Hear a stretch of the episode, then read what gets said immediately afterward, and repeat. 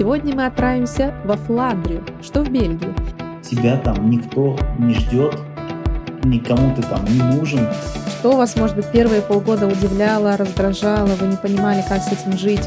Принять правила, ты должен принять культуру страны, в которую ты приехал. А Бельгия начала нулевых и сейчас. Что изменилось и по душе ли вам эти изменения? Расисты есть и сами иностранцы. Ола, амигос! Привет, друзья! С вами Ева Сытина, и это подкаст «Сказки иммигранта».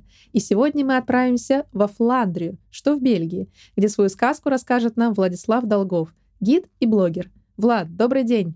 Добрый день, добрый день, Ева. Очень рад вас слышать. Спасибо вам большое, что согласились на интервью. Я, честно признаюсь, про Бельгию мало что знаю. Начитала всяких разных, я думаю, стереотипов. Также изучила ваш Инстаграм, где вы тоже очень интересно про страну рассказываете, поэтому вопросов у меня много. А, но давайте начнем с самого начала, с вашего детства, где вы родились и выросли. Насколько мне известно, а, вы жили в Ташкенте, в Узбекистане до 18 лет. А, расскажите, пожалуйста, что это было за место и каким вы его помните? С удовольствием расскажу. Э, единственное, что небольшая поправка, я не совсем гид. Я как бы иногда позиционирую себя как гид, но я не профессиональный гид. Mm-hmm. Я на самом деле организовываю туры. Я знаю о стране бесконечно много. И я работаю с гидами. То есть, если человек приезжает ко мне, и он хочет профессионального гида, то я ему предоставляю, естественно, гида. Mm-hmm. А так э, вообще я просто организовываю туры и показываю людям Бельгию. Mm-hmm. Поняла вас. Эм, на, да, это просто, чтобы не вводить людей в заблуждение. Я сам это начал когда-то, на самом деле, поэтому сразу оговариваю, чтобы потом не было вопросов. Так вот, э, про Узбекистан, про Ташкент, что я могу сказать? Я там родился, вырос, это мой родной город, был когда-то на самом деле мой родной город.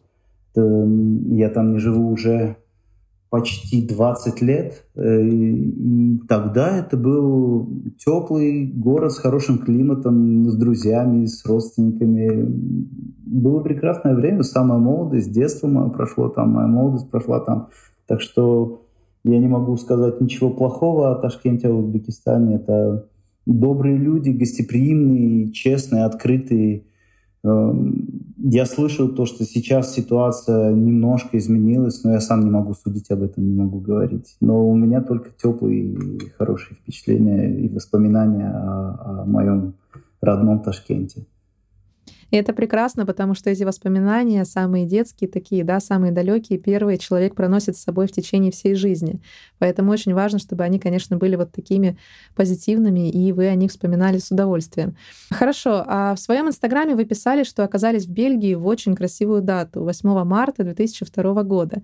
И обещали, что когда-нибудь расскажете, что и почему сподвигло вас в 18 лет поехать в Европу, а не в Россию, например. Пожалуйста, раскройте мне и слушателям эту тайну. На самом деле, я никому не рассказывал, только мои близкие люди знают об этом. Эксклюзивчик сейчас будет. Да, да, сейчас будет эксклюзивчик. Я думаю, и моим подписчикам будет интересно, потому что я все обещал как-нибудь рассказать, но никогда не рассказывал.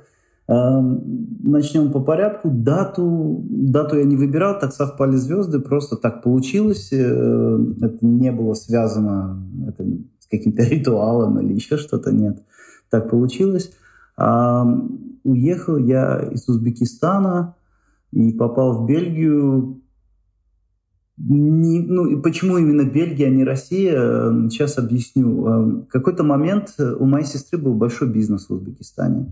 И в какой-то момент э, у нее начались проблемы с коррупцией. Э, то есть это была тяжелая история, на самом деле, для нашей семьи. Uh-huh. Вот, бизнес, если грубо говорить, просто пытались отжать ну, то есть отнять. Угу. И люди в погонах, оборотни в погонах пытались это сделать очень э, разными способами, вплоть до угроз, то что, ну, моей сестре, естественно, я тогда был совсем молодым парнем, мне было тогда э, 18 лет, то есть э, либо отдашь бизнес, либо ты сядешь в тюрьму, а мы найдем за что. Как бы вот я так. поняла. То есть, ну, не очень приятная история, поэтому я ее особо не рассказываю никому. Как бы... Ну и почему Бельгия, а не Россия? Потому что Бельгия — это одна из стран, которая принимала беженцев по Женевской конвенции. И моя сестра э, год до того, как я попал в Бельгию, она э, уехала первая, она продала свой бизнес, половину бросила, половину продала и убежала, можно сказать, в Бельгию. Угу. И ну, как-то она там зацепилась, э, то есть здесь уже в Бельгии зацепилась, она попала в комиссариат, в комиссариате профессионалы, психологи, полицейские, э, следователи, они задавали разные вопросы, и они пришли к выводу, то, что действительно проблема, которая подходит под Женевскую конвенцию, э, было ущемление и так далее. Ну и ей дали документы, и мы просто как участники всей этой истории мы присоединились спустя год.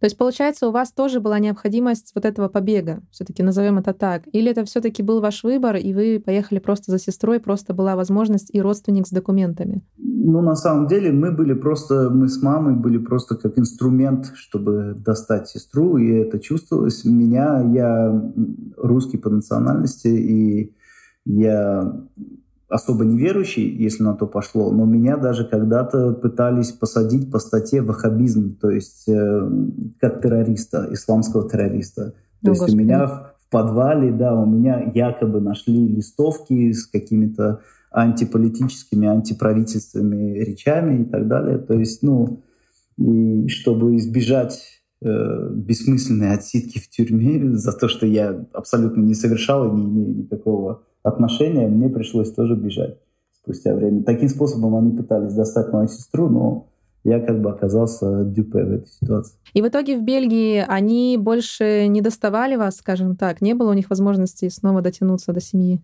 Ну, я даже не представляю, как э, интернет тогда был не так развит, как сегодня. То есть... Э, к счастью, да, я думаю. Да, к счастью. Даже если Конечно. был, наверное, я думаю, мы сами бы не, не участвовали в каких-то э, интернет, я не знаю, ну, не размещали свои данные на угу. социальных сетях и так далее.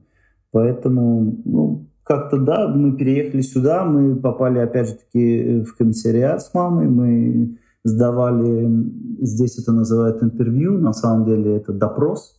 Угу. Вот, э, проводились допрос в присутствии психологов, опять же таки следователей. Вот они сопоставляли все сказанные слова отдельно сестрой, отдельно, то есть это все по отдельности, э, то есть ты один, ты без семьи это проходишь. Вот, они сопоставляли наши слова, наши показания, и в конечном итоге они пришли к выводу, то, что да, действительно, э, нам необходимо бежать, нам было необходимо бежать из этой страны, и ну, вот дали нам документы. Угу, угу. Да, мне сейчас пришло в голову такое сравнение. Просто я, например, живу в Испании, и я знаю, что такая же ситуация, я имею в виду с раздельным э, допросом, собеседованием. Да, не интервью, конечно, это просто ну, например, на английском так называется, да. По-русски это просто тебе задают вопросы, и ты отвечаешь. Здесь такая ситуация происходит, например, когда заключают брак. Да, например, а, наша девушка, да, и местный испанец. Для того, чтобы проверить, настоящий это брак или неэффективный, да, их вот так вот отдельно допрашивают, там, условно, когда вы познакомились, э, ваше первое свидание, что ему нравится, не нравится, да, и таким образом проверяют. И вот я сейчас вас послушала и вот представляю себе, что это такое, потому что здесь такая ситуация имеет место быть, когда люди женятся. В Бельгии это абсолютно аналогично. Больше скажу, около месяца назад, чуть больше месяца назад я проходил такое же собеседование в полицейском участке. Эм, а что тоже, случилось? Ну, по той же самой причине. Я как бельгиец, я хочу вступить в брак э, с гражданкой России. О, на данный момент, да. так мы вас должны же поздравить. Я да, вас поздравляю. Да. Господи, какая прекрасная новость. Но если не секрет, брак-то настоящий, неэффективный? Нет, брак настоящий на самом деле. Фух. На самом деле нас должны были уже расписать 9 августа, но э, несколько раз уже переносили, и вот сейчас дата назначена на 9 января. То есть надеюсь, mm-hmm. что в январе это уже окончательно решится, и мы сможем назначить дату. Mm-hmm. Ну, как mm-hmm. бы, так что мне это знакомо в Испании, я думаю, по всей Европе это плюс-минус одинаковая процедура. Да, да, потрясающе. Поздравляю вас, правда, очень рада. Просто так неожиданно нигде, конечно, в соцсетях это не освещали, поэтому два эксклюзивчика у нас сегодня. Да, да, сегодня прям вечер открытий. Да, спасибо вам огромное за откровенность. Это всегда очень приятно. Всегда гостей благодарю, когда а, человек открывается. А, здорово, хорошо. Я очень рада, что ваша история миграции, побега, да, все-таки она закончилась вот так хорошо, и в итоге, то есть вся семья, в итоге все в порядке, правильно? Да, да, все в порядке. Ну, к сожалению, я потерял сестру несколько лет назад, но mm. по состоянию здоровья. Так что, ну, а в плане преследования и так далее все обошлось, все, все пошло хорошо. Угу. Хорошо. А чем вы занимались первое время? Расскажите, пожалуйста, как проходила ваша адаптация? Знали ли вы язык на тот момент? Э, нет, на тот момент я знал только английский, причем очень слабый английский, э, можно сказать так, э, уровня пятиклассника, вот, причем не самого отличника. Mm-hmm. Ну и когда мы попали сюда, после всех этих собеседований с полицией нас отправили э, в Азиль-центр, это называется, это центр для беженцев. Угу. И с этого центра была возможность мне ездить в языковую школу. То есть, так как я был еще молодой парень, 18 мне было, я все еще мог э, ездить. Я мог отказаться, но ну, так как я уже совершеннолетний, но я мог, я выбрал ездить в школу вместе с ребятней. То есть я сидел в классе с ребятами 10 лет, 15 лет, 16. То есть были абсолютно разнобойные ребята и девушки uh разного возраста. И нас обучали с самых азов э, языку, нидерландскому языку. Нидерландский язык — это тот язык, на котором говорят в Голландии, только во Фландрии, фламандский, он немножко отличается диалектом. А так, в принципе, это один и тот же язык. Угу. То есть, получается, в Бельгии как бы есть какое-то разделение по регионам, по языкам? Есть, да. Есть три э, региона, вернее, три языковых э, зоны, так сказать. Это Фландрия, то есть э, побережье, морское побережье, и ага, вплоть, вплоть до Брюсселя, это центр страны э, и наша столица, это фламандский язык. Брюссель, угу. он, двух, он двухязычный. Сам Брюссель, он официально считается фламандско-французский.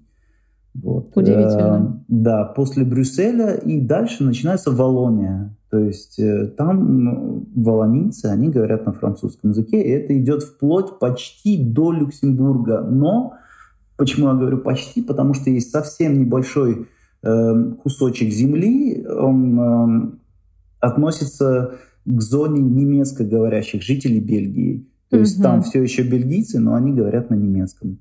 Вот такая вот маленькая страна, и так вот э, различается по зонам, по культуре, менталитету и по языку в том числе. Ничего себе, никогда бы не подумала. И получается, даже человек из одной точки Бельгии, я имею в виду с одного региона и с другого, могут не понимать друг друга. Могут, да, причем это часто случается. Допустим, среднестатистический фламандец, он знает 2-3 языка, причем на довольно хорошем уровне.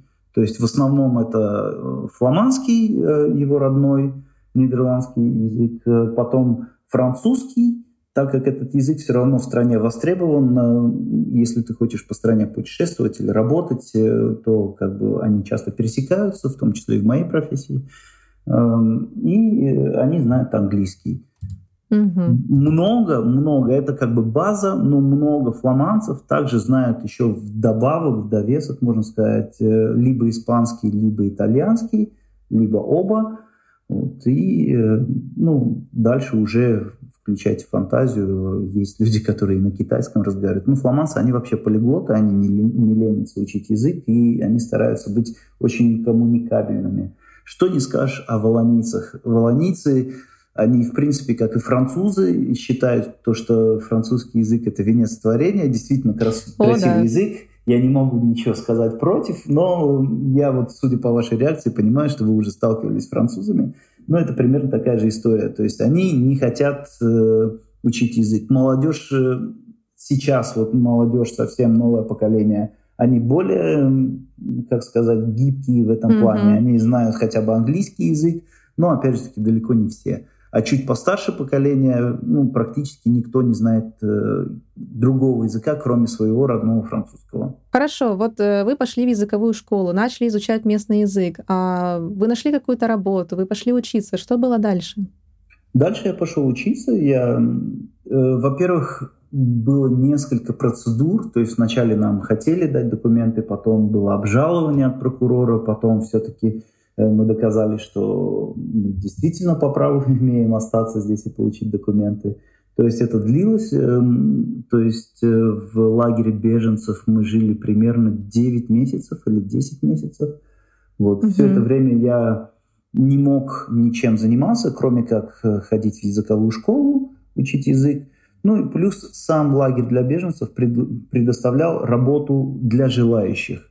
То mm-hmm. есть э, это не какая-то настоящая работа с настоящей зарплатой, но это было, допустим, ухаживать за садом в этом же э, лагере или переложить э, там где-то парковку, ну и так далее. То есть была и легкая, и тяжелая работа.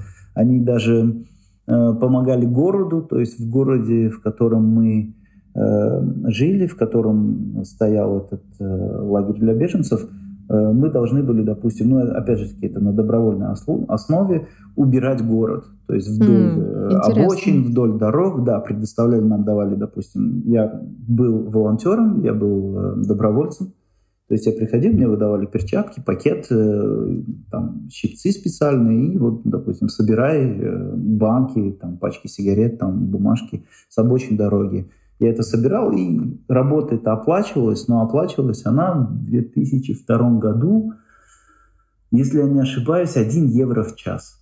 То есть, на самом деле, это, это, это было ни о чем. Чтобы, не дай бог, не шиковать, да? Да, да, это было ни о чем, но к тому времени э, это мне хватало на сигареты. Я тогда курил, сейчас уже не курю, но тогда я курил, мне хватало на сигареты, это уже было хорошо, потому что, ну, хоть откуда-то была хоть какая-то прибыль. Понятно. То есть, получается, вам помогли выучить язык, вам дали какую-то никакую работу, да, с минимальной зарплатой. А вот были ли какие-то ежемесячные выплаты, то есть какая-то помощь, просто чтобы пойти купить одежду, я не знаю, в кино сходить? Нет, работу на самом деле никакую не дали. Э, это нельзя назвать работой, это все равно как бы на ну, добровольной основе помощь. Трудовая деятельность какая-то. Да, да, но денег никаких не давали, предоставляли еду, предоставляли ночлег, и на этом все. Угу, как угу. бы, если надо было поехать в тот же самый комиссариат, то есть э, по-нашему это будет, наверное, МВД, вот, э, чтобы туда доехать, давали либо билет, сразу готовый на автобус, на поезд, там, ну, как, как приходится, какой транспорт был необходим. Давали билеты и давали э, с собой какой-то сухпайок, э, типа сэндвичей, бутербродов и так далее. Поняла, почему я спрашиваю, и меня это удивляет, потому что, например, сейчас в Испании, не знаю, как это было тоже в начале 2000-х, но, по крайней мере, сейчас и последние годы, что такое быть беженцем, да? То есть, естественно, нужно точно так же доказать, там, стать на беженство это называется, ты получаешь документы, тебя размещают в лагере. Кстати, друзья, здесь надо оговориться, что лагерь это имеется в виду не палатка стоит на улице, это просто специально построенное здание, ну, как бы вот в русском мы называем вот так, да, там, ну, лагерь, да, место для беженцев, помещение. Вот. Но что самое интересное, что здесь ежемесячно каждый человек с документом беженца получает, по-моему, если не ошибаюсь, 500 евро. И это вот как раз наличные расходы. То есть ты имеешь право какое-то время не работать. Если начинаешь работать, то должен отказаться от этих 500 евро, естественно. Поэтому а у вас прям какие-то спартанские были условия. На самом деле, кстати, это очень хорошее замечание про лагерь, потому что, да, в моем понимании это уже так, но для людей из России, наверное, лагерь это больше палатка. Да, кто не в курсе, да, то есть это не палатки, это обычно нормально теплое здание, да, просто мы так говорим, что лагерь. Да, в нашем случае это была бывшая пожарная часть, то есть ее перестроили, сделали там комнаты, это был, это больше напоминало отель, э, какой-то туристский Да, это отель. как отель, да, да. Да, да. Так вот, эм, деньги платят беженцам на самом деле, но если ты живешь не в лагере, то есть с того, с того момента, как ты выходишь, а выходишь ты из лагеря в, в случае, если ты получаешь позитивный ответ от комиссариата, что они признают, что ты беженец на самом деле, потому что в лагере ты как бы в подвешенном состоянии, ты еще не беженец, ты запросил статус беженца, но ты никто, по сути. Поэтому они тебе предлагают ночлег, еду, и на этом спасибо. В принципе, я благодарен. Это был э, лагерь для беженцев от Красного Креста. Я благодарен. Ну, были свои нюансы, но все-таки нас тоже здесь никто не звал, но нам дали ночлег и еду, и этого было мне достаточно, как я считаю, хорошее гостеприимство. Если вас признали беженцем и дали вам статус беженца, тогда вы имеете право и вы должны выйти из лагеря, то есть вы должны найти себе жилье, эм, вы должны заключить контракт на жилье, и с этого момента вам начинает выплачивать э, социальная служба, здесь это называется ОСМВ или СПС на французском, вот. Э, и эта организация выплачивает вам прожиточный минимум На данный момент э, это составляет примерно 925 евро плюс-минус. Я не знаю точно, но плюс-минус. Э, тогда было меньше, вот, ну и цены были ниже. И э, в случае, если вы находите работу, то автоматически все выплаты прекращаются от социальной службы, и с вас даже начинают вычитать по незначительной сумме, тогда это было, по-моему, 50 евро, чтобы вернуть так было не всегда. Я знаю то, что люди приезжали, которые приезжали до меня, они не выплачивали ничего назад. С меня просили какую-то часть выплачивать назад. Там не полностью все, но какую-то часть я какое-то время платил по 50 евро назад э, в этот фонд. Расскажите, пожалуйста, про свои первые впечатления. Вот э, что вас, может быть, первые полгода удивляло, раздражало, вы не понимали, как с этим жить, как вас сюда занесло, может быть? На самом деле все меня удивляло. Э, были вещи, которые действительно раздражали, были вещи, которые безумно нравились. Э, начнем с того, то, что ну, чистота на улицах, чистота, нигде ничего не валяется, там, ну, за исключением какой-то бумажки, да, такое может быть, но по сравнению с улицами Ташкента, Э, ну, прям очень чисто люди выкидывают не просто что-то там, никто не грызет, грубо говоря, семечки и не кидает mm-hmm. на пол. То есть это все, э, если кто-то что-то скушал или использовал, все несут в урну. Это, ну, очень порадовало. Эм, очень не нравилось то, что люди категорически отказывались говорить на французском, а, на, на английском. Почему? Странно. Потому что фламанцы, да, фламанцы, они немножко такие очень консервативные люди. Не хочу использовать плохих слов, но особенно в старом поколении это было. Э, когда мы приехали в этот лагерь, как оказалось позже, я узнал, э, многие жители города, в котором стоял этот лагерь для беженцев, э, выходили с демонстрацией против. То есть они не хотели иностранцев у себя в городе.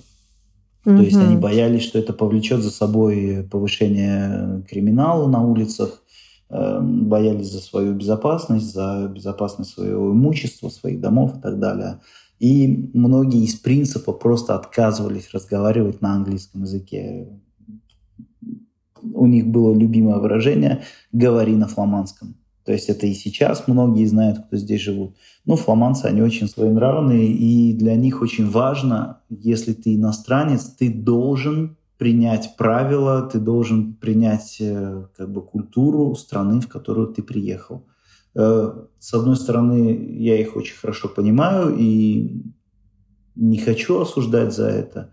Но с другой стороны, иногда они не делают разбор. Человек только попал в страну, или он живет здесь 10 лет и не говорит на языке. Как бы в этом mm-hmm. разница, я считаю, mm-hmm. большая, и они должны это учитывать. Но, опять же таки, я э, раньше очень злился из-за этого и переживал, но в какой-то момент я понял то, что надо относиться к этой ситуации по-другому. И вообще э, в плане иммиграции, куда бы ты ни ехал, э, где бы ты ни оказался, тебя там никто не ждет, никому ты там не нужен. А Бельгия начала нулевых и сейчас. Что изменилось и по душе ли вам эти изменения?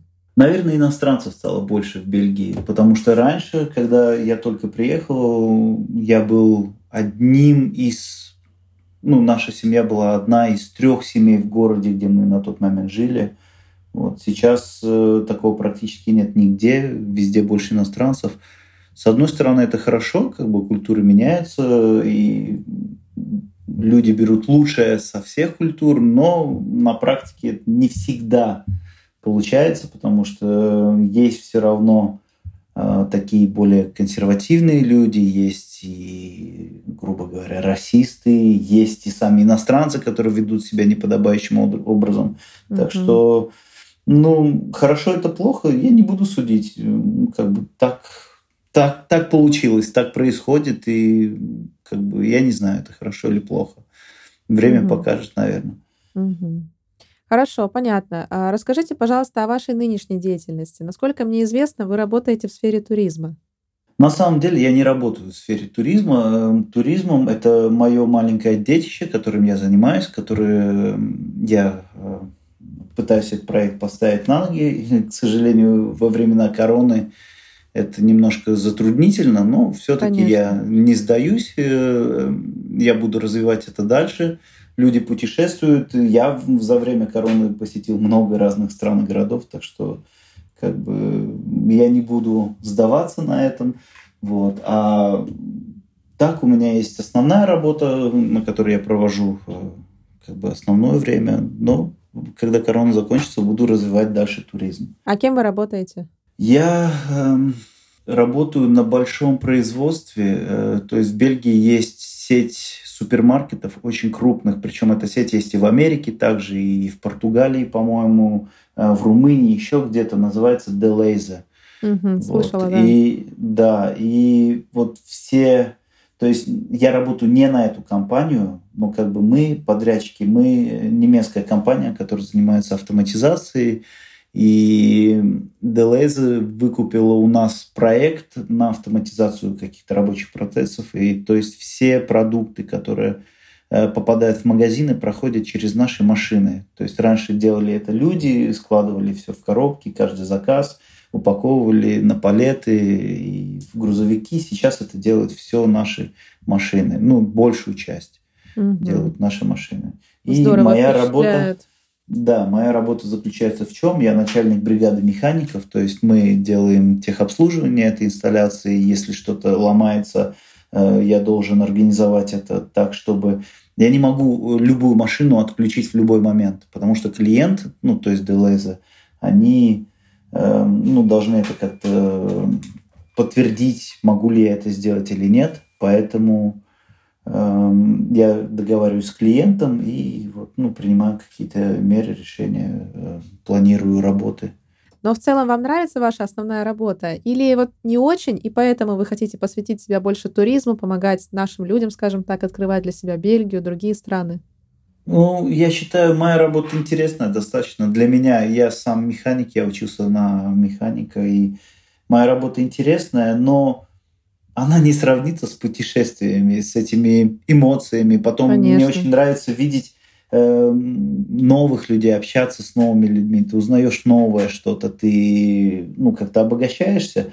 У меня на работе, к сожалению, я вижу только своих коллег. Э, не то, что у меня плохие коллеги, у меня замечательные коллеги, мы очень хорошо дружим. И даже в нерабочее время мы часто встречаемся, там устраиваем, я не знаю, ужины и так далее. Но, не знаю, туризм это как-то больше мое, наверное, поэтому я этот проект открыл. Поняла вас, хорошо. А продолжая эту тему, я думаю, следующий логичный вопрос у всех, кто нас слушает и хочет посетить, либо переехать в Бельгию, это как же можно легально туда эмигрировать? Какие есть способы? Легально эмигрировать в Бельгию есть несколько способов. Эм, один из способов, э, допустим, такой же, как был у меня. То есть, если вы э, подвергаетесь каким-то ущемлениям, если есть какая-то неправота, то есть вы должны попадать под, под Женевскую конвенцию и запросить э, в Бельгии статус беженца. То есть, угу. естественно, это непростой путь. Я сразу говорю, те, которые люди хотят его пройти просто фуфан, как говорится, лучше, лучше этого не делать, потому что не все выдерживают, это очень долго, сложно и не очень приятно, но э, если действительно есть проблема, то лучше так, чем жить в этой проблеме вот, или есть какая-то реальная угроза жизни, то естественно. Вот. Это один из способов. Другой способ – это, наверное, всем известный женитьба замужество. Как угу. такое тоже, это тоже как вариант. Эм, также есть люди, которые приезжают сюда на учебу, они учатся какое-то время, потом находят здесь работу, и по истечении скольки-то лет они имеют право запросить гражданство на основании того, что ну, я проучился столько-то часов, там я не помню сколько, по-моему, 400 часов непрерывно надо проучиться, или дней 400, я сейчас не помню, я давно уже подавал на эту процедуру, вот, и сталкивался с этим. И тоже там сколько-то лет надо непрерывно проработать. Что значит непрерывно? Это без увольнений, без э, просидок дома, без какой-то тяжелой болезни, где где человек долго находится дома, то есть непрерывно проработать сколько-то лет. И вот люди, которые э, так учились или работали, или э, совместно и учились и работали, или поочередно, Вот, они запрашивают здесь э, эту процедуру на натурализацию э, гражданина, и им как бы дают документы. Такое тоже возможно. Угу. Сколько лет нужно прожить в Бельгии, чтобы податься на гражданство нам, то есть тем, кто не в Евросоюзе? Э, я сейчас могу ошибиться. Я говорю, я уже давно не сталкивался с этим. Вот, ну, как бы и друзья мои давно все уже, кто здесь живут, они очень давно получили документы. Поэтому я сейчас боюсь ошибиться, но я думаю, что-то э, по истечении пяти лет, по-моему, угу. можно начинать. Достаточно но быстро, я... потому что в Испании это 10 лет. Да, возможно, я, я сейчас не знаю каких-то нюансов, и что-то изменилось, но раньше было пять лет, это я точно знаю. Угу. Поняла, хорошо. Получается беженство, э, женитьба, замужество, студенчество, еще какие варианты? Приглашение на работу, например? Приглашение на работу вам дадут просто... Ну, опять же таки, это то же самое, это входит в вышеперечисленное. То есть э, вас приглашают на работу. Если вы достаточно долго, непрерывно работаете, то там 5 лет или 10 лет, я не знаю, сейчас точно не могу сказать, вот тогда вы можете подаваться. Ну, то есть это также по работе.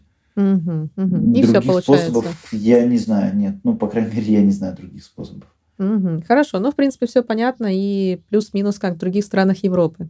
А, еще, еще есть интересный, интересный, вот только что вспомнил, интересный способ. Знаю, его использовал один мой знакомый. Он был, по-моему, из Пакистана. Я сейчас не помню точно, откуда он был. Это был уже взрослый человек, то есть, ну, 18 плюс, я не помню, сколько лет ему было. И он нашел э, семью, которые его усыновили. О боже, вот, это вот, так вот, мило. Вот, да, ну это, это мило, но, по-моему, даже немножко странно. Но, в общем, у него получилось. Ну, это один на миллион какой-то. Если это не его знакомый, уговорить кого-то тебя усыновить, это что-то прям сказочно как-то. Ну да, что-то что такое необычное. Но факт остается фактом, способ сработал. Угу. То есть ему уже было больше 18, его усыновили? Да, да, да, да. Потрясающе. Но это было, э, когда я только приехал, когда я сам еще жил в лагере для беженцев, это было около 20 ага. лет назад, но вот был такой случай, да, помню. Какая-то неуловимая пакистанская хитрость. Выдумка, голь на выдумке хитра. Да. Да, это про него. А в вашем инстаграме я прочитала, что в Бельгии есть налог на дождь. Это правда? Ну, скажу честно, я немножко лукавлю. На самом деле это и правда, и неправда. Есть налог на водоотвод, на канализацию, то, что как бы город обеспечивает себя ну, канализацией и так далее. Есть такой налог, но на самом деле этот налог есть и в России, как я почитал перед нашим интервью, я стал гуглить угу. про этот налог точно. Этот налог не написано, что на дождь, написано, что на водоотвод, канализацию и так далее. Но я также выяснил э, совершенно случайно, что, оказывается, такой налог есть и в России, и в каких-то городах, и в других странах. Вот. Угу. Но на самом деле э, если уже вот прям по правде, то в Бельгии есть налог практически на все. На самом деле налог на сахар, на шоколад, на сладкое, на алкоголь, налог на... Ну, у нас очень большие налоги на самом деле, и они растут каждый год. Это очередной, мне кажется, сейчас был пример э, вот этих вот всех инстаграмных мемов, когда ожидание реальность. То есть для Инстаграма написано, что налог на дождь, а в реальной жизни это звучит более э, приземленно, налог на водоотвод. То есть то, что вы сказали, конечно, это не так ярко звучит, как налог на дождь. Да, да, да. Ну, такие Я поняла. есть. Класс. Хорошо, а вот, например, там налоги на шоколад, вот вы сказали, на другие продукты, это имеется в виду, когда Бельгия импортирует, то есть компания должна заплатить этот налог? Нет, нет, я имею в виду именно вы, как физическое лицо, покупая шоколад, платите, если я сейчас не ошибаюсь, около там 10 или даже 20 процентов сверху за то, что вы покупаете продукт, содержащий сахар. Так, ничего себе. То есть это уже включено в стоимость? Это, да, включено в стоимость. Mm-hmm. То есть это накидывается поверх стоимости, и э, любой человек, который заходит в магазин и покупает шоколад, то же самое алкоголь, он платит сверху. Mm-hmm. Окей. Ну, ну, также конфеты туда подпадают, ну, все сладкое. Хорошо. Э, там же у вас э, в Инстаграме я тоже прочитала, что в Бельгии проживает 279 тысяч миллионеров. Но в стране это всего 11 миллионов жителей. Как такое может быть? Ну, вот так, на самом деле, может быть. Я думаю, даже на данный момент их еще больше, потому что цифра с каждым годом растет. э, бельгийцы, они такие, они стараются приумножать свой капитал, они...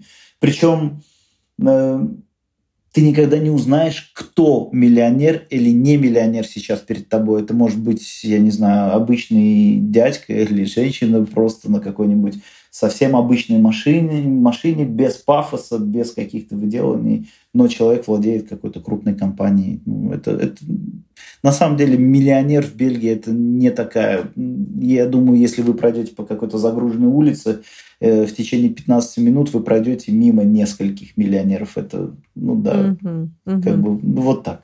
А с чем это связано? Почему они себя так ведут? Ну вот, например, автомобиль хорошо, они там, я могу это понять, там, может, как-то они не хотят выделяться. Но, например, они же не пойдут в дешевый бар в районе для там, ну, среднего класса. Это совсем не факт. Есть те, которые ходят действительно там в рестораны, только мишленовские и так далее, и пытаются э, показать, что да, я состоятельный, богатый человек, а есть наоборот, я даже знаю несколько таких, э, каких-то близко, каких-то нет, которые зарабатывают очень хорошо, и на самом деле они евровые миллионеры, угу. но по ним не скажешь, они ходят в обыкновенные барчики, кафешки, ресторанчики, фастфуд, тот же самый фрит бельгийский, картошка фри. То есть угу. вот можно увидеть у обычного лоточка с картошкой фри. Ну, то есть люди, у них нет такого, я не знаю, наверное, это больше вопрос к нам, я имею в виду вот выходцам из стран СНГ, почему у нас наоборот. Потому что у нас не было ничего, а в какой-то момент стало много, и каждый пытается возместить э, я не знаю, там, бедное детство, какой-то шикарной машиной, пафосом и так далее – а здесь такого не было. Как бы, если он родился уже в состоятельной семье, ну, как бы, ну, да, у нас есть деньги, но это не делает меня каким-то другим. Они рассуждают так. Ну, как угу. бы, да. И причем уровень жизни тут такой, как какой-то, я не знаю, директор фирмы или уборщица, они могут себе позволить отпуск, э, автомобиль, какую-то одежду, сумочку от какого-то бренда, там, я не знаю, часы. Любой человек может себе это позволить. Да, разговора нет, там будет уровень какой-то, наверное, все равно. Но, в принципе, человек живет, ну, позволяя себе все, что надо для полноценной жизни.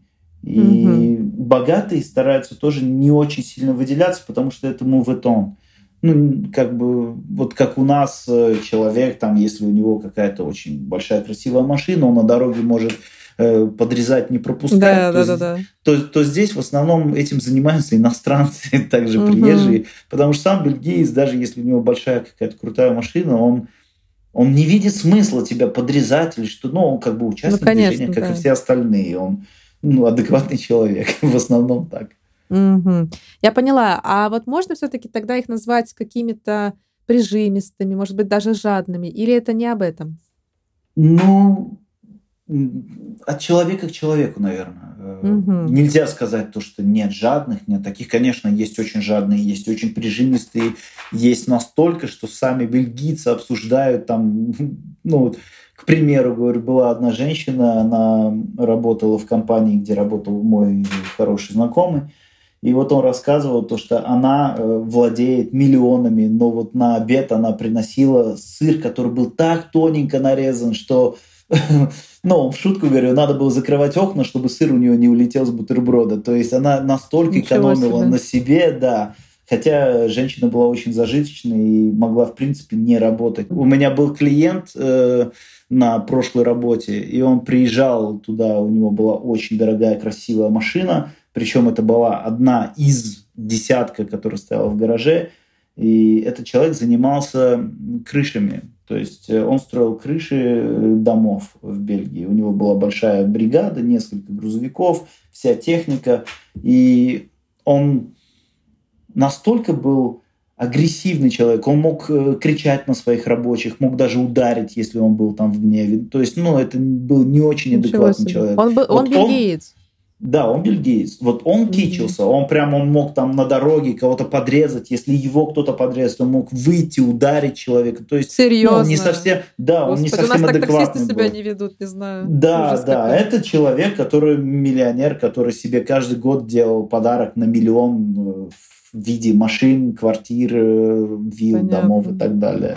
Ну, То есть, это ну, правда, разные какие-то люди перегибы, бывают. да, конечно. Да, это перегибы. Но в среднем, вот если взять просто, ну так, э, сухо средний статистика, то обычно миллионер это человек, который он будет э, опрятно выглядеть, от него будет хорошо пахнуть, но он не будет вести себя как... Причем не всегда, но опять, это перегибы. Э, но обычно это человек, который старается быть э, опрятным, не кричащим и вежливым. В основном вот миллионер в Бельгии выглядит так. Я поняла. В общем, девочки, кто хочет замуж за миллионера в Бельгии, вот опрятный, хорошо пахнет и тихо, скромно себя ведет. Так что на, ягу- на ягуары на всякие не засматриваемся. Да, да, кстати, ягуары бывают так же, как у нас, э, в какой-то десятый кредит, и у человека ничего нет. Я ну, поняла. также есть, допустим, э, есть э, фермеры э, в Бельгии, очень много земледельства, потом людей, которые занимаются мясной продукцией, продукцией молочной продукцией, у, которого, у которых своя ферма с животными.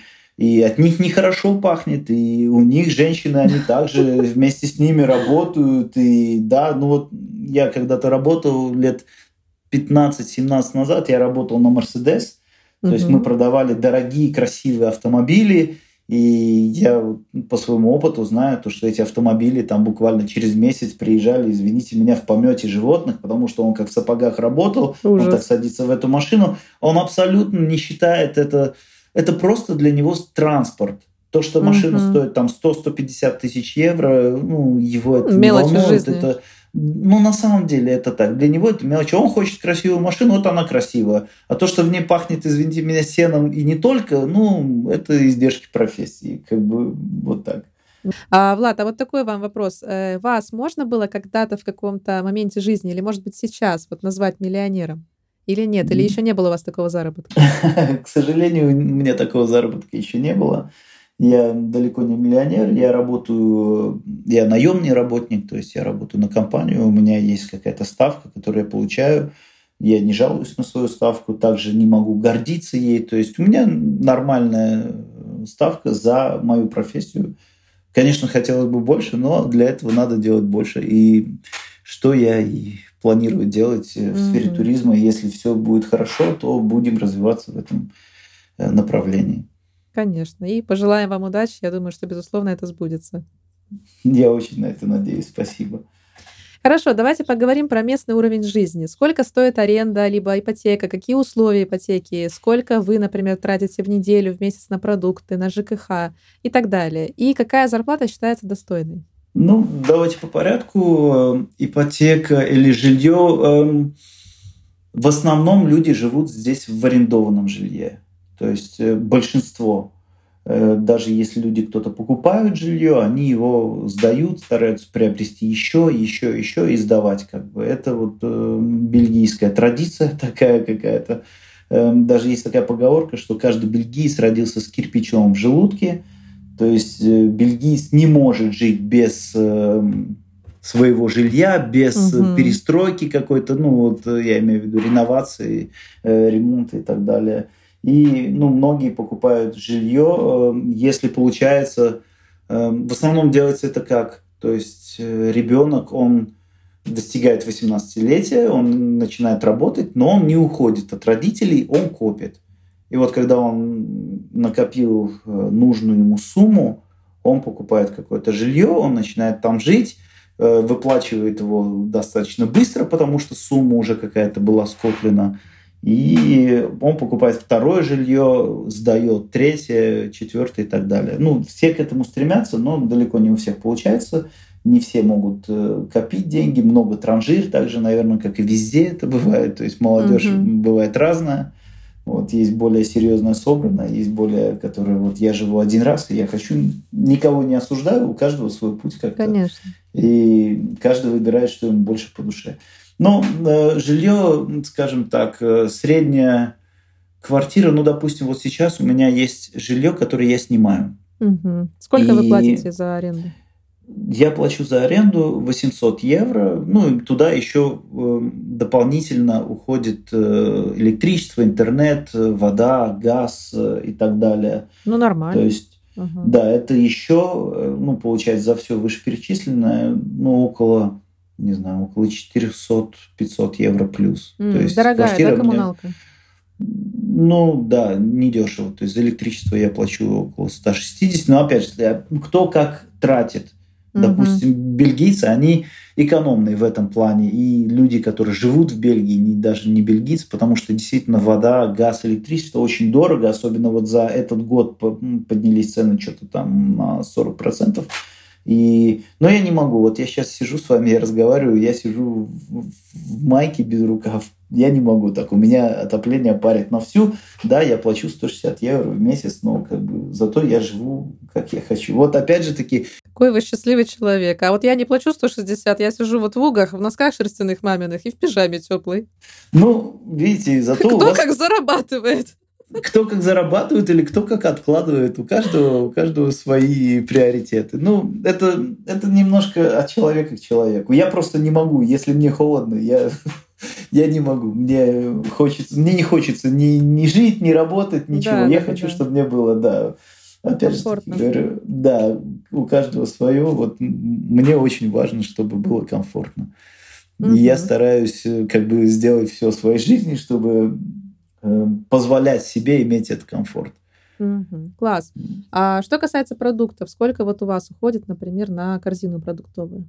Ну, опять-таки, вот у, у меня уходит, я думаю, достаточно много. Э, если брать, сколько я трачу в месяц, опять-таки, не на одного себя, а я эм, живу э, с девушкой, плюс у меня Э, рядом живет мама, которая уже давно не работает по состоянию здоровья. И у меня живет мой племянник. И то есть вот племянник, он в основном живет у мамы на самом деле, потому что я строгий дядя. Угу. Вот, а... Зато у дяди тепло дома, можно без рукавки ходить. Ну, как бы у мамы тоже тепло, мама такая же. Я, наверное, в маму, так что да. Ну вот, э, если брать так, то, что я немного помогаю маме и трачу вот э, на свой дом, я думаю, около, около 800 евро в месяц у меня уходит на еду, воду, ну там где-то, туда же включается где-то в ресторан сходить и так далее, все вместе. Там, ну, это варьирует, смотря какой месяц. Иногда больше, иногда меньше. Понятно. А сколько, например, стоит ужин в хорошем ресторане на двоих э, с бутылочкой вина, например? С бутылочкой вина, э, ну, бутылочку, наверное, это дорого будет, сама бутылочка. Опять же таки, зависит, какое вино. Э, есть вино за 20 евро, есть вино за 300 евро угу. и, и выше.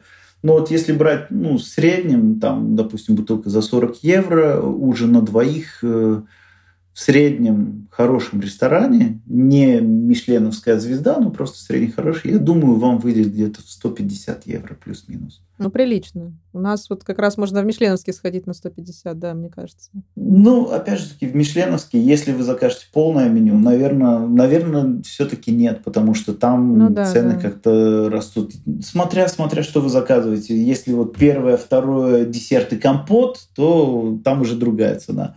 Вот. Но в среднем, чтобы хорошо покушать, э, в основном вот мы ходим с девушкой, если в ресторан, в основном первое мы делим на двоих, потому mm-hmm. что вторая порция обычно она достаточно большая, и как бы первая, если мы каждый отдельно по первому заказываем, то мы доедаем второе, либо уже ну, как бы выкатываемся mm-hmm. после самого да, антре, да. после первого блюда. Вот, поэтому первое делим на двоих, потом каждый по основному блюду, с какого-то недавнего времени я не пью, ну а так, если мы заказываем, заказывали не бутылочку, а по бокалу вина, если не хватило, то можно заказать еще по бокалу вина, и как бы выходило, ну, плюс-минус ну, 100-120, смотря, смотря как. Хорошо, а в таком случае вот с такими ценами, какая зарплата в стране считается достойной? То есть э, хороший средний, не прожиточный минимум, не миллиардеры и миллионеры, а вот такой вот хороший средний доход? Хороший средний доход. Но опять это зависит от того, какой человек, э, какие у него потребности. Для меня хороший средний будет гораздо выше, чем, допустим, у моих подчиненных. Э, они считают деньги по-другому. Поэтому я считаю, стартовая зарплата, давайте так будем говорить, просто в сухих цифрах. Стартовая зарплата, а, если вы начинающий специалист, э, неважно в какой области, я имею в виду не какое-то высокое образование имея, а вот среднее образование. Угу. Вот, и вы специалист, допустим, автомеханик, тот же самый, или строитель и так далее, средняя зарплата у вас будет примерно 1800-1700 в месяц, я думаю, примерно так. Угу. Если, если вы продвигаетесь и хорошо работаете, я думаю, вам будут повышать и как, опять же таки, без высшего образования вы можете зарабатывать, я думаю, до двух с половиной. А какие в Бельгии налоги? Сколько процентов нужно будет отдать зарплаты государству? Это все у нас, э, я не помню, как по-русски это говорится, это, по-моему, пороговый налог, когда по ступенькам, в зависимости от сколько Э, ты зарабатываешь. Э, лесенка налогов, да, получается? То есть оно пропорционально зарплате? Да, что-то типа того. То есть э, нет такого, то, что вот ты платишь, допустим, 50%, у нас около 50% э, налоги. Но нет такого, то, что вот для всех так. То есть я зарабатываю столько-то, допустим, там, я не знаю, 5 рублей, грубо говоря, я плачу угу. 50%. Если я зарабатываю 7 рублей, то я плачу уже 60. Если я зарабатываю там, 12 рублей, то я плачу до, по-моему, максимально, если я не ошибаюсь, сейчас 71%. 70% налогов? Да, да. То есть это миллионеры столько платят у вас? Ну да, это уже из категории топовых зарплат, э, топовых э, доходов. Так там же ничего не останется. Как же быть миллионером-то, если 70% отдавать? Ну, как бы, если вы зарабатываете, допустим, миллион в месяц, у вас остается 300 тысяч э, за вычетом налогов. 300 тысяч. Угу. Чистая прибыль. Это же считается на чистую прибыль. В основном люди, чтобы не платить налоги, вот эти все, не отдавать их, то люди расширяют компанию, просто э, вкладывают обратно в свой бизнес. Если деньги не выведены на личную карточку, скажем так, угу. а вкинуты обратно в бизнес, то эти деньги не, не облагаются никаким налогом, так как они не, не выведены, они не заработались, они все еще в компании, они, ну, как это рабочий инструмент компании. То Я есть поняла. вы заработали, допустим, сегодня 100 тысяч, и вы вывели всего тысячу, вы заплатили налоги с этой тысячи, допустим, там, я не знаю, 50%, 500 евро вы положили в карман, а 90 тысяч выпустили, там 99 тысяч выпустили обратно на расширение вашей компании, на новые компьютеры, новые автомобили и так далее. То есть это не обложится налогом, наоборот, это даже скосит у вас налоги. То угу. есть вы развиваете экономику для страны. Угу, понятно. А бельгийцы, давайте вновь вернемся к ним. А какие они? Вот какими прилагательными вы бы их описали? Про миллионеров мы уже все поняли. А в целом нация, вот какая она? Э, разные, разные, потому что, как мы уже обсуждали в начале нашего интервью, э, есть три языковых зоны, угу. то есть немецкий, э, немецкий, нидерландский, французский, и это три разных типа. Если вот брать прям, ну, среднее из всех, то есть фламандцы, они более ужимистые, как я считаю, я буду говорить, как я вижу, это. Более ужимистые, да, они, они более вредные, они знают, что они хотят, они хотят, что в их стране говорили на их языке, то есть если Понятно. ты во Фландрии живешь, говори на фламандском, вот они такие люди с характером, вот. Но они большие трудяги, они готовы работать много, трудно, усердно, их это не пугает. То есть, ну вот, вот какие-то такие. И очень э, саркастические. У них О, очень такой специфический как юмор, мы, да, сарказм. Ну, в этом плане да. А вот по работе нет, они не как мы. По работе они лучше нас, я считаю, потому что ну, они трудяги. Опять же таки, надо брать как бы, не надо принимать мои слова, то, что вот все такие. Это то, что я вижу, то, что вот как бы костяк э, действительно работающих людей. Если брать сейчас вот, допустим, моих же подчиненных, вот какие новички приходят, ну, это совсем не трудяги, это молодые парни, которые хотят гулять, веселиться и не хотят работать. Угу. То есть по-разному бывает. Ну, в основном такие люди уже которые в осознанном возрасте находятся, они умеют работать, они хотят работать, и они зарабатывают. В Волонии же франкоговорящие, они э, такие, как французы, мы хотим побастовать, мы хотим вот тут не работать, мы хотим вот получить тут больше льгот, мы хотим вечером винишко, громких песен и шумную компанию. Mm-hmm. То есть они такие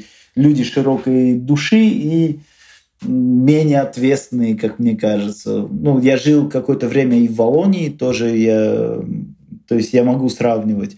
В немецкой зоне мне не довелось жить, но я знаю нескольких людей оттуда, и они в основном такие уравновешенные люди, которые умеют и работать, и погулять такие. Ну. Какой ваш любимый город в Бельгии? Вот какой вы бы рекомендовали для жизни от себя? Для жизни? Будет странно звучать, я назову один город. У меня есть любимый город, но я там не живу. А сейчас объясню сразу почему. Мой любимый город – это Гент. Угу. Гент – это город э, во Фландрии, э, фламандской части Бельгии. Вот он очень красивый, он разнообразный, он и старинный, и студенческий, и шумный, и веселый, и там есть на что посмотреть, э, городу есть что показать. По-моему, ну, шикарный город для туриста, чтобы посетить или даже пожить там какое-то время. Но почему я отказался, я жил в крупных городах, э, для Бельгии, опять же таки, крупные города, это совсем не как для России, допустим, потому что у нас крупный город, это, я не знаю, 300 тысяч, 200 тысяч, это крупный город уже начинается, mm-hmm. ну, грубо говоря. Вот. Ну, почему я не хочу? Потому что я автомобилист. Сейчас автомобилистах, автомобилистам немножко перекрывают кислород, нельзя в больших городах в центр заезжать, нельзя парковаться, ты не найдешь места. И да, я, да, выбрал, да. я выбрал для себя просто городок. Э, я живу сейчас между Брюсселем и Гентом. Мне до Брюсселя ехать около получаса, до Гента около получаса.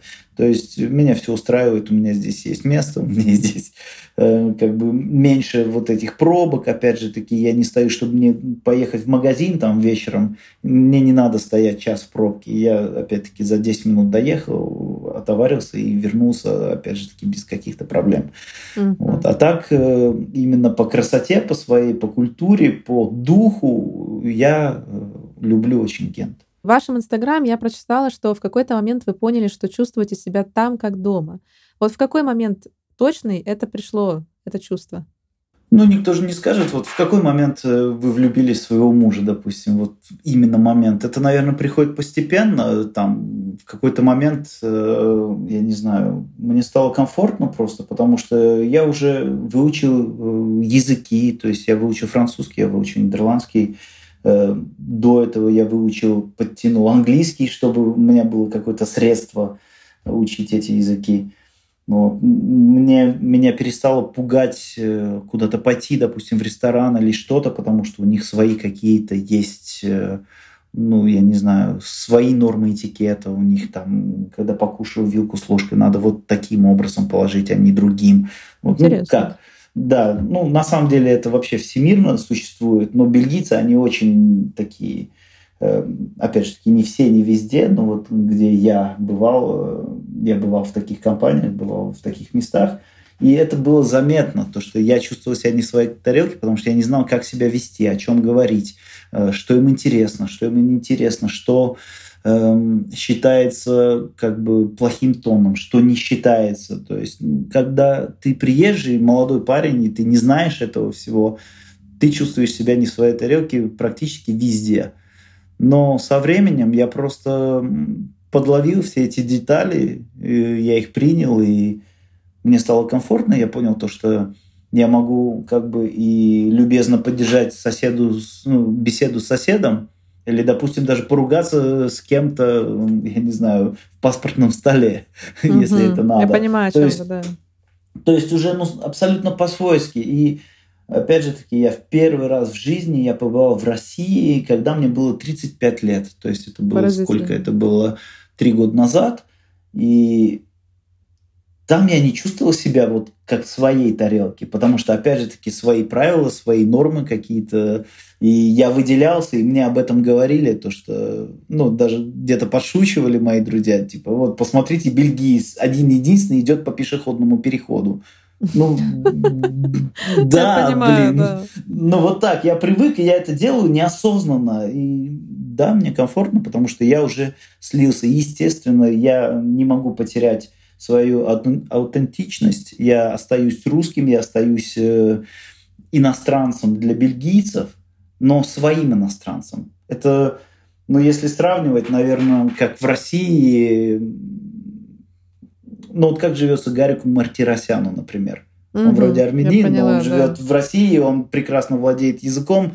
Ну, наверное, как-то так. То есть я, я свой человек здесь, и мне здесь комфортно. Угу.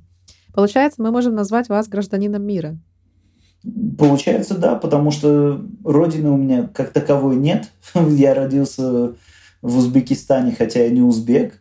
В России я побывал относительно недавно, то есть я не могу назвать Россию своей родиной, потому что я там был, на пальцах можно посчитать сколько раз, причем одной руки, я так думаю.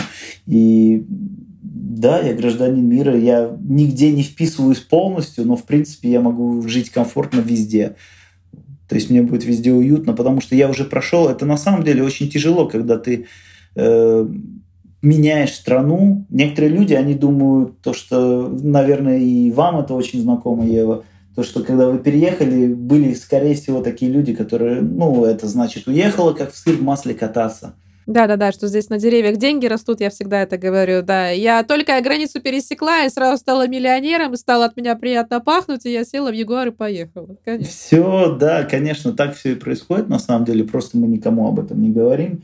Вот, жалуемся на свои какие-то какие повседневные проблемы, чтобы не казаться сильно оторванной от мира. Но если серьезно, то ну, когда, когда ты вот так вот уезжаешь, э, чтобы привыкнуть, чтобы выучить язык, чтобы освоиться здесь э, те же самые, вот, ну, как, грубо говоря, паспортный стол сходить и собрать все документы, на тебя там где-то косо посмотрят. Это столько стресса. Потом получить документы, ты в подвешенном состоянии. О, ты да. можешь уехать в любой момент, вернее, не по своей воле уехать, и тебя просто выкинут из страны в любой момент, тебе пришлют, пришлют повестку в течение пяти дней, допустим, покиньте территорию Бельгии и вот в этом состоянии на самом деле уход, уходят нервы тоннами. И угу. не все люди справляются с этим. И это сложно. И мне было сложно в какой-то момент э, все это пережить и принять. Я бы не хотел сейчас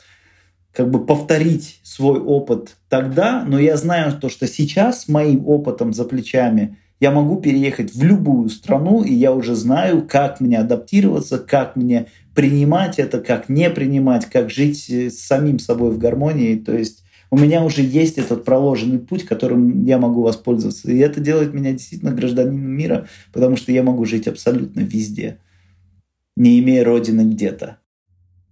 Я поняла. Это очень, конечно, вдохновляет, очень такая пламенная речь. Здорово. А вот если бы у вас была возможность написать себе 18-летнему письмо с пожеланием на будущее, с обращением, что бы вы там написали?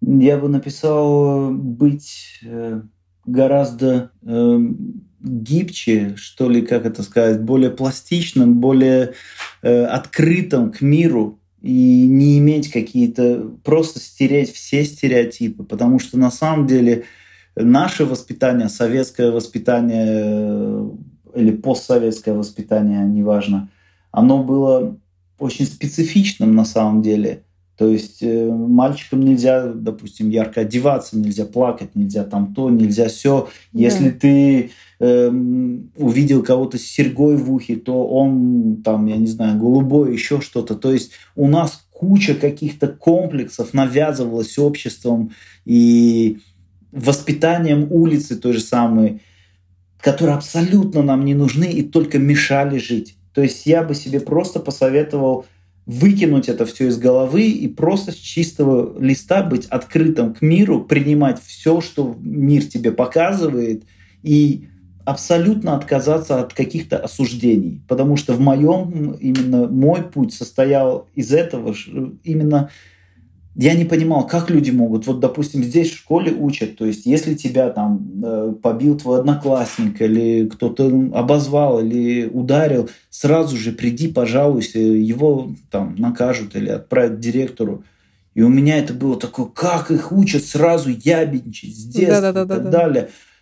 И мне понадобилось на самом деле сделать много усилий над собой, чтобы принять и понять это. Ведь это же правильно, если есть какой-то так сказать, недоброжелательный элемент, который терроризирует других детей, то его действительно лучше сразу э, как бы, ну, поставить на свое место и сказать так, живи сам тихо и другим дай спокойно жить. И все будут на самом деле в этом считать. Но у нас это не считается правильным. И мне это не сразу далось понять и принять. То есть, ну, вот это просто один из моря примеров на самом деле. Э, я думаю, вы понимаете, о чем я говорю. И Конечно. Вот именно самое главное, чтобы я себе посоветовал, это вот отказаться от всех стереотипов, от всех своих каких-то э, прошлых опытов и быть открытым. Угу. Все. Это, это, это на самом деле помогло мне адаптироваться, это помогло мне э, даже как-то по карьере пробиваться и так далее. Просто быть открытым к миру, просто идти вперед без предрассудков. Друзья, спасибо, что дослушали этот выпуск до конца. Напоминаю, что у нашего подкаста есть сообщество ВКонтакте и канал в Телеграме под названием «Сказки иммигранта». Присоединяйтесь, если хотите получать новости о наших гостях, странах и участвовать в конкурсах. Новые выпуски выходят каждый четверг. Также мне будет приятно, если вы подпишетесь на мой инстаграм soy.evita e a ну и, конечно, будет здорово, если вы поставите звездочки и напишите отзыв о нашем проекте на Apple Podcasts. Далее вы можете поддержать наш проект, переведя любую сумму через Сбербанк, PayPal или Patreon. Таким образом, вы непосредственно участвуете в создании подкаста, ведь каждый наш донат пойдет на его производство. А также мы обязательно назовем ваше имя и отблагодарим вас в следующих эпизодах сказок иммигрантов. Но и это не все. Становясь человеком, который нас поддерживает, вы также получаете ранний допуск к новым выпускам. А поддержать нас просто. Переходите по соответствующим ссылкам в описании к любому из эпизодов сказок иммигрантов. Спасибо и до встречи в следующий четверг.